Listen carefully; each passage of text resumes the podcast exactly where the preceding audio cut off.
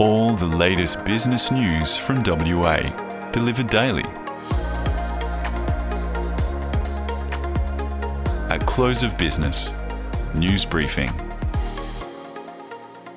Good afternoon and welcome to the At Close of Business podcast. I'm Isabel Vieira with your Wednesday news headlines. On the third anniversary of the destruction of Juukan Gorge, Indigenous groups have hailed the Tjiwarl Native Title Agreement as setting a new standard with a number of firsts. The agreement, announced on Monday, has been commended for the way it strengthens the Tjiwarl people's rights to protect their culture, heritage, and country. National Native Title Council CEO Jamie Lowe described the agreement as groundbreaking. It includes monetary compensation of more than $25 million and multiple other benefits the transfer of Crown land and rights over to the Tjiwarl Conservation Estate. The Tjiwarl negotiation team was led by Kado Muir, who was both the Tjiwarl native title holder and chair of the National Native Title Council. Mr Muir said the agreement cements the voices of the Tjiwarl people in all decision-making processes on matters affecting their country, including tenure, heritage and the environment. It coincided with today marking three years since mining giant Rio Tinto destroyed the Juukan Gorge rock shelters one of the most important cultural heritage places for the local Indigenous people. In property news, CBH Group has purchased the Geraldton Motor Inn for $4.1 million with plans to provide accommodation for its workers in the regional town. The grain handler, which has an office in Geraldton and operates out of its port, bought the 113 Brand Highway property from Blasket Pty Ltd. JLL Hotels and Hospitality Group brokered the deal for the 60 room hotel, which features a bar, restaurant, and drive through bottle shop. A CBH spokesperson said the purchase would support the cooperative strategy designed to help lift its WA export capacity to a maximum of 3 million tonnes per month by 2033. And in other news, aspirations to build aquatic facilities in the Perth metropolitan area struggle to stay afloat with the proposed South Perth pool now dead in the water. The City of South Perth Council last night voted to drop the $80 million recreation and aquatic facility plan after estimating a capital shortfall and failing to obtain state government funding. The proposed facility was to be built at Collier Park Golf Course and was expected to include a 50 metre swimming pool, indoor sports court, a climbing wall, a gym, a golf driving range, a mini golf course, a cafe, or restaurant. In a report to Council, the city's planning officers said the estimated cost for the first stage of the facility had increased from 60 million to about 75 million dollars. City of South Perth Mayor Greg Milner said the decision to not continue with the project would be a disappointment for many community members. And lastly, solar tech company ClearVue Technologies is set to receive an up to $2 million grant through the state government's Investment Attraction Fund to advance its manufacturing operations. ClearVue is an ASX listed company which integrates solar technology into windows and building facades to provide renewable energy. The West Perth based company signed the agreement with the state government under the first round of the $285 million Investment Attraction Fund, which is designed to support economic development and diversification in WA. ClearVue is expected to use the $2 million grant to expand its manufacturing operations. That's all from me. Up next on the podcast, journalists Jack McGinn and Liv Declerck discuss WA's arts industry over the last 30 years. The business world is teeming with opportunities to succeed, and every day is a chance for the ambitious to learn, know, and grow. Over recent years, we have built the greatest business journalist team in WA delivering you the most trusted, comprehensive, intelligent, and up to date news across every sector, every platform, every day. No fluff, all informative stuff. At Business News, we believe progress boils down to one simple habit.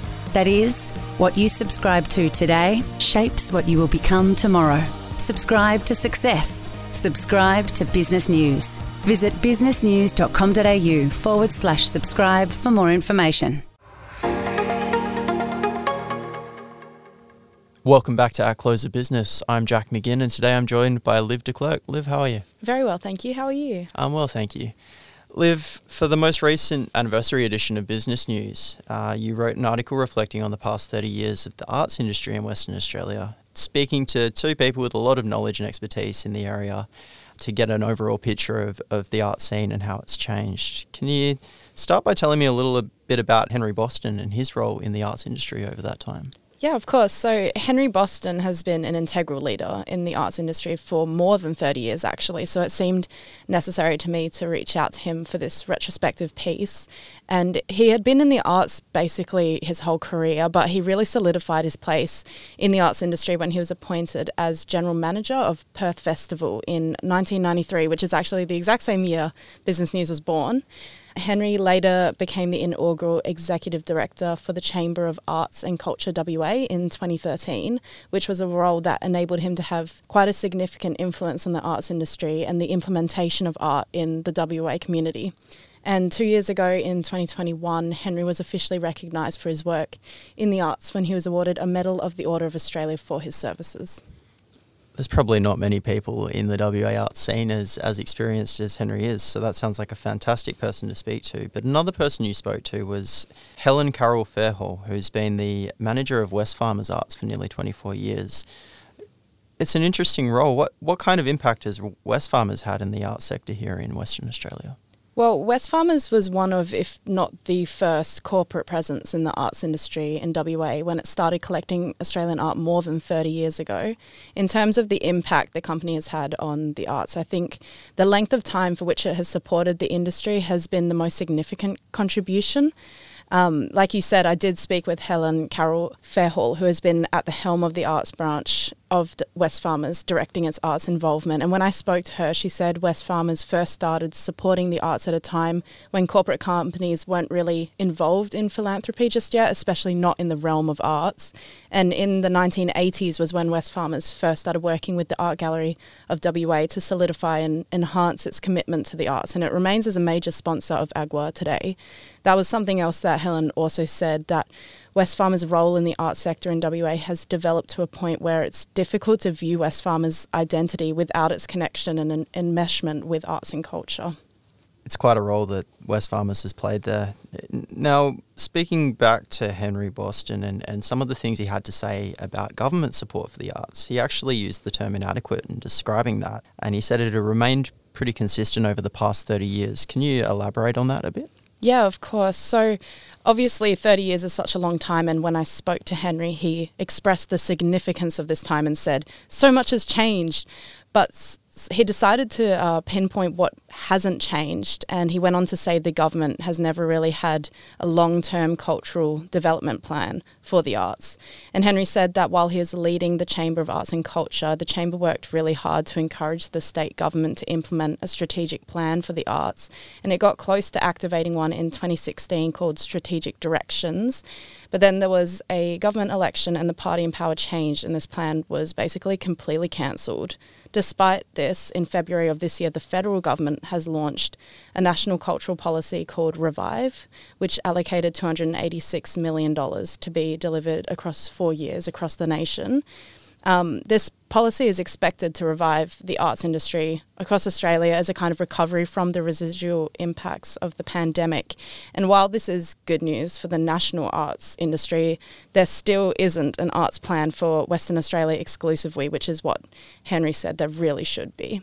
It's a little surprised to read that there wasn't something in place there looking back over the past 30 years of arts and culture in Western Australia, the, the recognition of Indigenous art has been a major shift in the industry. Could you tell me a, a little bit more about how this sort of first started to change and shift in?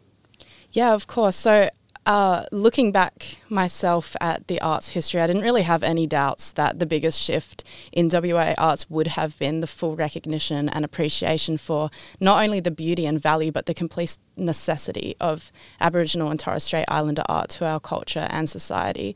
So I posed the question to both Henry and Helen, asking them what has been the most significant change or shift in the history of WA arts. And without hesitation, both of these people said the recognition of Indigenous artwork artworks and artists.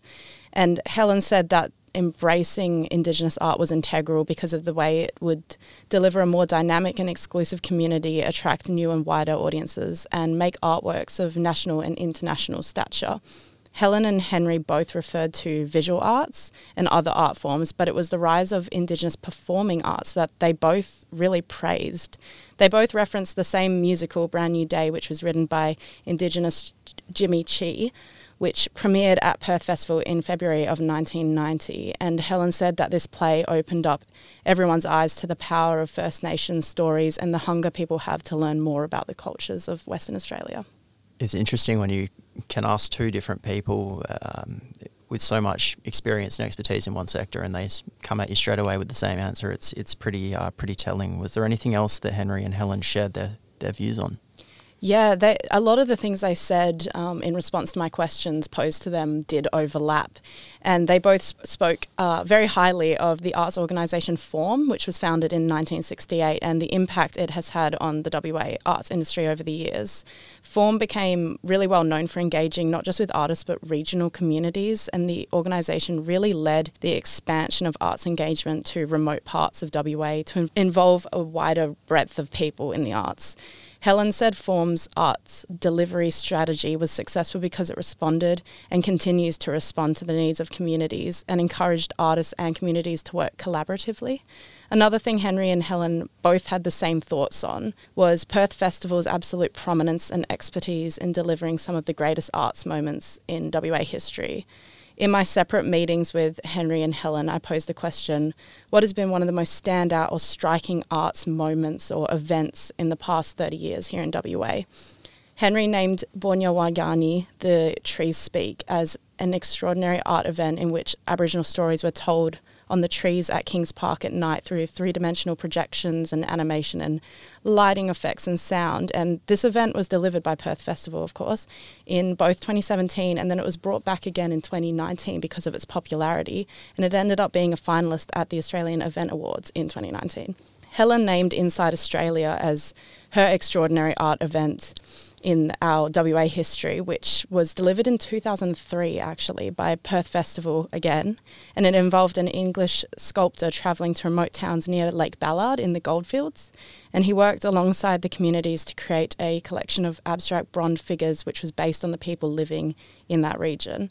The figures were then placed across the salt lakes of Lake Ballard and they remain there today. And Helen said it was a project that had community at its heart, looking at place and people who lived there. Speaking with both Henry and Helen was really insightful as they both portrayed their personal thoughts and immense arts expertise and it enabled me to really put together a dynamic retrospective article about the arts history over the past 30 years. And a great read as well. So, obviously, so much has happened in the WA art scene uh, as you've highlighted over the last 30 years, but, but I'm sure there's, there's plenty more to come and I look forward to seeing what the state produces here forward. Liv, thank you so much for your time. I really appreciate it. Thanks for having me, Jack. The latest business news delivered daily. Subscribe and rate the show wherever you listen to your podcasts. For all the latest business news, visit businessnews.com.au.